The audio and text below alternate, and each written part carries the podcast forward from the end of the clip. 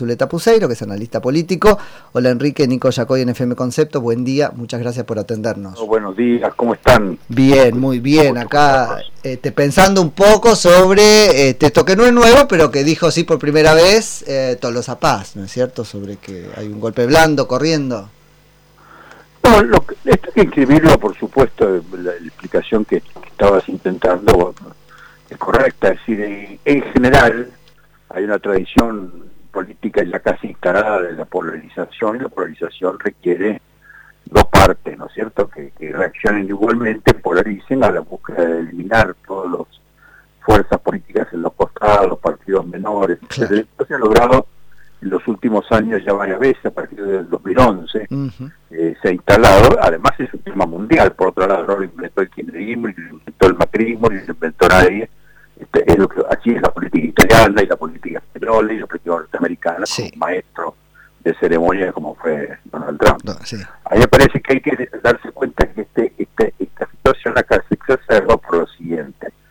Eh, el, resultado electoral de las pasos fue un resultado que ha dejado a todo el mundo eh, más bien estupefacto. Hablo de los políticos, de los oficialismos y las oposiciones. Totalmente incluso el ganador quedó estupefacto. La, la oposición no, no, puede creer lo que pasó, porque claro. no creció en votos, casi no tiene desarrollado eh, eh, la fuerza política juntos en, ningún lugar de los que ha arrasado, ganado. Sí, sí, tal cual.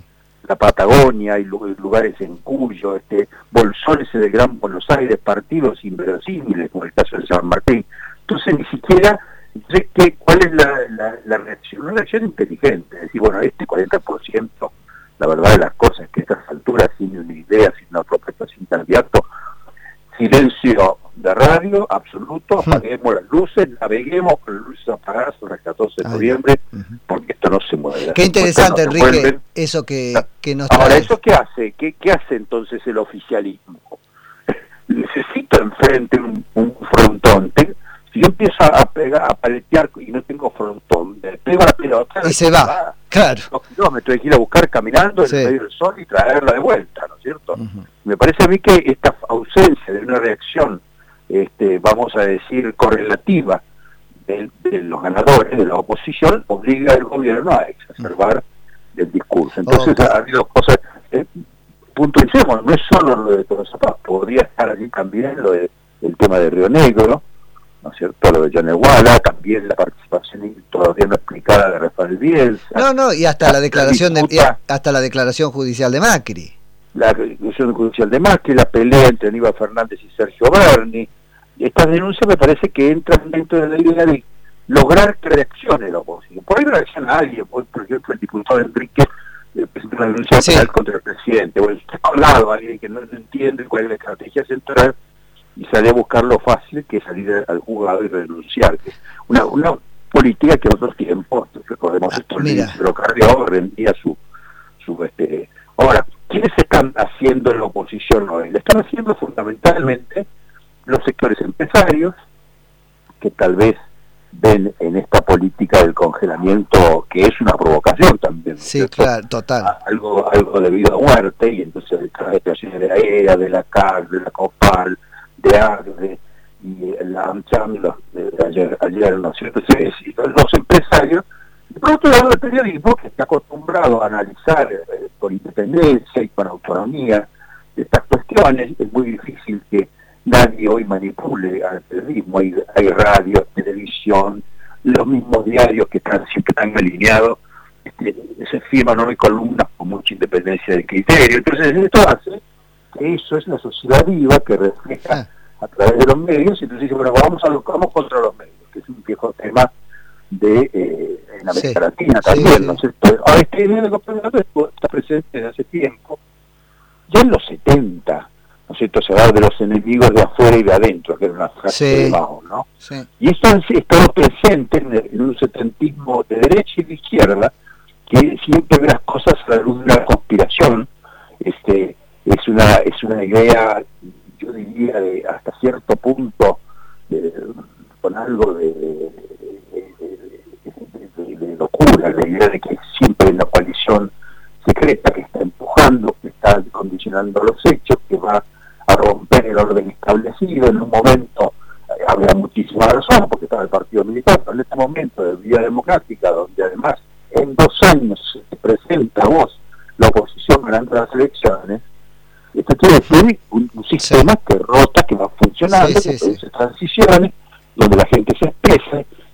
hay, Ahora, Enrique, eh, dejaste varias cosas planteadas en esta hipótesis este, que, que trae sobre una oposición que este, tiene que navegar, como decir, con las luces apagadas y, no hacerle el juego, ¿no? Porque al final... Sí, navegar con las luces apagadas. Puede haber decidido lo contrario. Sí, sí, otra vez. sí. Pero bueno, eh, no, no, porque además lo que hay antes que esta decisión, eventualmente, lo que hay es eh, la decisión de la sociedad, eso lo charlamos mucho acá con este, Jorge Giacobbe, por ejemplo, ¿no? Esto de que la sociedad decide que tal es la herramienta para sacar al otro, y eso a pesar de aquel que es elegido como la herramienta. Tal vez le está pasando eso ahora a la, a la oposición. Lo que hay que ver es si después está a la altura de la, de la circunstancia, porque en parte se calla, porque necesita que cada cual proyecte lo que quiera sobre la oposición. Si empieza a hablar, nos damos cuenta de qué va a hacer, no va a hacer, se parte, halcones, blandos. Entonces no.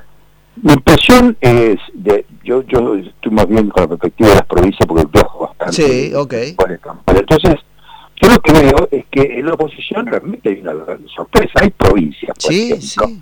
donde la oposición no tenía nada, lo único que tiene es el radicalismo que tiene una buena algunas buenas noticias desde el triunfo de Maciabada en la provincia, después de la llegada de Manes, hay muchos manes este, en el interior también, gente que viene del periodismo, que viene de, viene también de la vida profesional, hay muchos académicos, rectores universitarios, decanos que entran en política. Nunca había estado esta gente del radicalismo hace tiempo que no hay una renovación y eso le nutre, vamos a decir, justo para el cambio de, un, de una perspectiva distinta. Hoy, si uno mide los votos en la provincia de Buenos Aires, salieron adentro del voto de, de Cambiemos, es 45-45. Totalmente, es, apresurada, Enrique, es la este, interpretación de que el gran ganador es la reta. No, no, no, no, no, de ninguna manera. Este, hay un 45-45 claro. Y mira, no, no, y, si además sumamos como le fue en la capital, digo, eso es muy cuestionable que haya ganado. Si no, no, si no, no podés explicar Santa Cruz, Chubut, La Pampa, San Luis, San Juan, En, muchísimos lugares, eh, no es la abstención solamente, es realmente el crecimiento del radicalismo que equipara las posiciones y seguramente anuncia una, un proceso interno que ojalá que no sea convulsivo, pues es una posición buena, casi como un gobierno bueno. Sí, sí, sí, lo, que, lo que hay que reaccionar en todos los sectores del ordenamiento. Hay un hecho nuevo que me parece promisorio, es una consolidación de, de, o, sea que no ves la última palabra todavía, y es, normal que así sea, o está bien, sobre el candidato de la oposición. Esta historia de la reta es el candidato natural, es una construcción.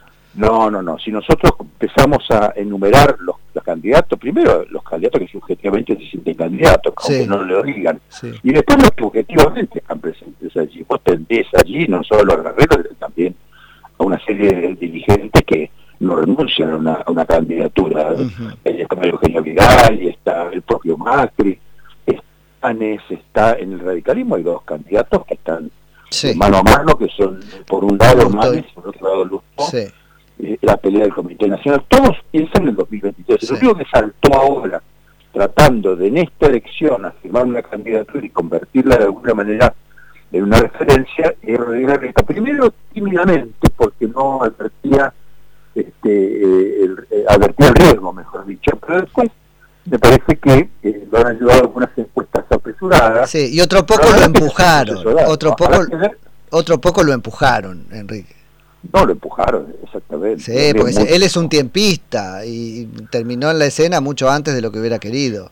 A mí me parece que lo que está claro es que hay, hay un cambio de guardia en, en, todos los partidos políticos, hay presencia de gente nueva, gente, sobre todo que se afianza territorialmente. Rodríguez Larreta la ventaja que tiene es que tiene un territorio, pero también tiene un territorio Cornejo, Gerardo Morales. Sí, sí. hay, hay mucho que hablar y me parece que esto es bueno porque se está remodelando la política argentina desde abajo hacia arriba. Los gobernadores, los intendentes, las ciudades, las redes de ciudades, es otra agenda, es una agenda potente, me parece, y una vez que pase esta, esta, esta bruma que, plantea la crisis económica, yo creo que esto, esto se va a ver con más claridad. Hablabas, Enrique, de los, este, bueno, de, este fenómeno de la polarización, que, de, alguna manera oscurece todo lo otro, pero los liberales, ¿qué, qué este, pensás sobre el que puede quedar del fenómeno, si es tal cosa, de Javier Milei? Bueno, Milei es un fenómeno de eh, que se refiere exclusivamente a la capital, así como Esper que también es de la capital, logró hacer pie en la provincia. Pero ahí hay que ver muy bien lo que está pasando en todas las provincias. En algunas provincias que yo trabajo, que es Corrientes, por ejemplo, el, grupo liberal joven es muy fuerte.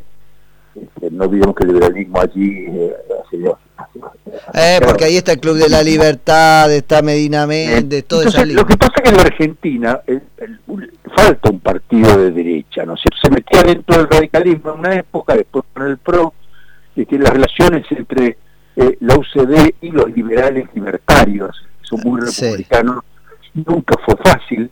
Y eso me parece que es un costado de la política argentina, como hay un costado de izquierda no socialista, sino izquierda medio trotskista, callejera, que hoy está emergiendo. O sea, lo pones en el testimonio, en el margen. Ahora, a mí me parece que esos márgenes es importante que se singularicen, que tengan representación, porque dejan de presionar adentro de los grandes partidos. Los grandes partidos no pueden, entre otras cosas, concertar, porque tienen en los costados, a derecha y izquierda, sectores fundamentalistas que les impiden esas concentraciones. Eso es lo que ha hecho fracasar las concentraciones ah, en Colombia, en eh. Perú, sobre todo en Chile. Es decir, hay gente muy en los extremos que dice yo no, mis principios no me permiten, entonces fuerzan, vamos a decir, que las grandes fuerzas políticas la gente más moderada, más convergente, tenga que ceder. Guarda, que por ahí le va muy bien a Milei, por ejemplo, y se termina reorganizando la oposición, ¿eh? No, bueno, me, le es una provocación. No, no, pero con, él adentro y, y, más bien partiendo lo que sería Macri, Patricia Burrich y qué sé yo de un lado y el larretismo que propone otra cosa, más cercano al radicalismo por el otro. No creo, no creo porque me parece a mí que el éxito político de los libertarios y la presencia en el Congreso va, va a servir para los acuerdos, pero no va a servir para organizar la polarización. Me parece que eso ya si tienen representación, por esto es como la izquierda. Si no hay una izquierda trotskista que tiene seis diputados, te puedo asegurar que va a ser imposible que se recomponga el socialismo. Claramente, okay, okay, Es importante, este es un partido, e, este es un país plural, es como Europa, tiene fragmentaciones. Lo que pasa es que tenemos desde hace mucho tiempo dos grandes fuerzas políticas y no somos liberales y republicanos. Hay, hay infinidad de matices, además el federalismo. Me parece que Argentina es un sistema plural. Sí artificialmente polarizado. Me parece que la polarización le hace mal,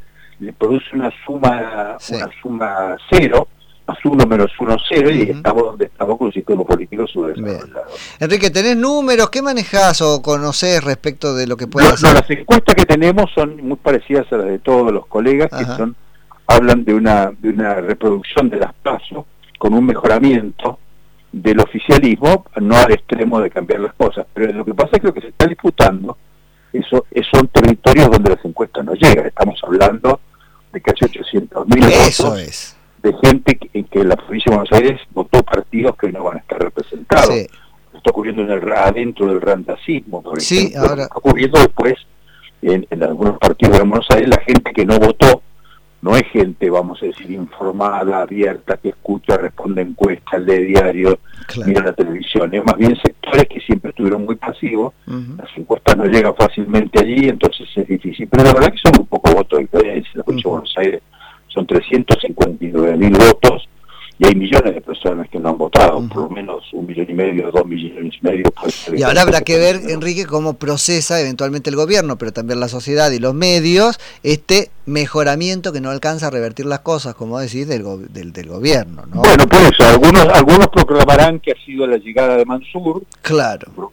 Y, fortalecerán, Mansur eh, llegó muy fuerte, pero después ha pasado ya un mes, hoy creo más o menos, y que con muy bajo perfil. Inició varias actividades muy muy aventuradas, muy arriesgó mucho, no salieron bien del todo, que a Estados Unidos, este la, la, idea de la llegada de Filetti un poco, ahí hay un vocero, ya ahí no es Mansur, hay otra vocera que es este, la vocera oficial que ha nombrado Alberto Fernández. Gabriela Cerruti, sí. Que Cerruti, son todos, ocupan espacios que espacios que quería ocupar. Que quería ocupar. Pero bueno, esto esto traería una cosa donde estaríamos así dos años, porque el gobierno... Bueno, eso es una idea, si Mansur dice, bueno, esto que pasó ha pasado porque llegué yo. Claro. Otros dirán, esto ha pasado porque funcionó el control de precios, ¿sabes? Será una guerra de relatos contrapuestos, a ver que a mí me impresión de que una derrota electoral obligaría a, una, a remodelar las fuerzas políticas, a hacer un recuento global le sería muy difícil al, al oficialismo este no, no procesar eso a la luz abiertamente, demostrando que escuchó el mensaje. Pero son elecciones intermedias, tampoco se está discutiendo el poder. Lo que viene son dos años durísimos en los cuales la política lo que habrá hecho es equilibrado, producir un mayor empate, no hay instituciones que permitan desempatar, está muy la justicia, el propio Congreso, las mayorías, los quórums. Eh, vamos a ver si en ese momento un sector importante de un lado y otro lado uh -huh. un paso adelante e iniciar algún proceso de concertación. Más ha, planteado esto. Me parece a mí que va a ser eh, recibido en frente por otro sector que son en realidad gente peronista que ha entrado por hace tiempo, que hizo Monzó o el Rogelio Frigerio, hay figuras este, importantes llegan al Congreso, llegan gobernadores también, gente de, de, de, gestión, y eso me parece que va a contribuir a, a la búsqueda de equilibrio. Ojalá. Así es. Enrique, muchísimas gracias por la charla.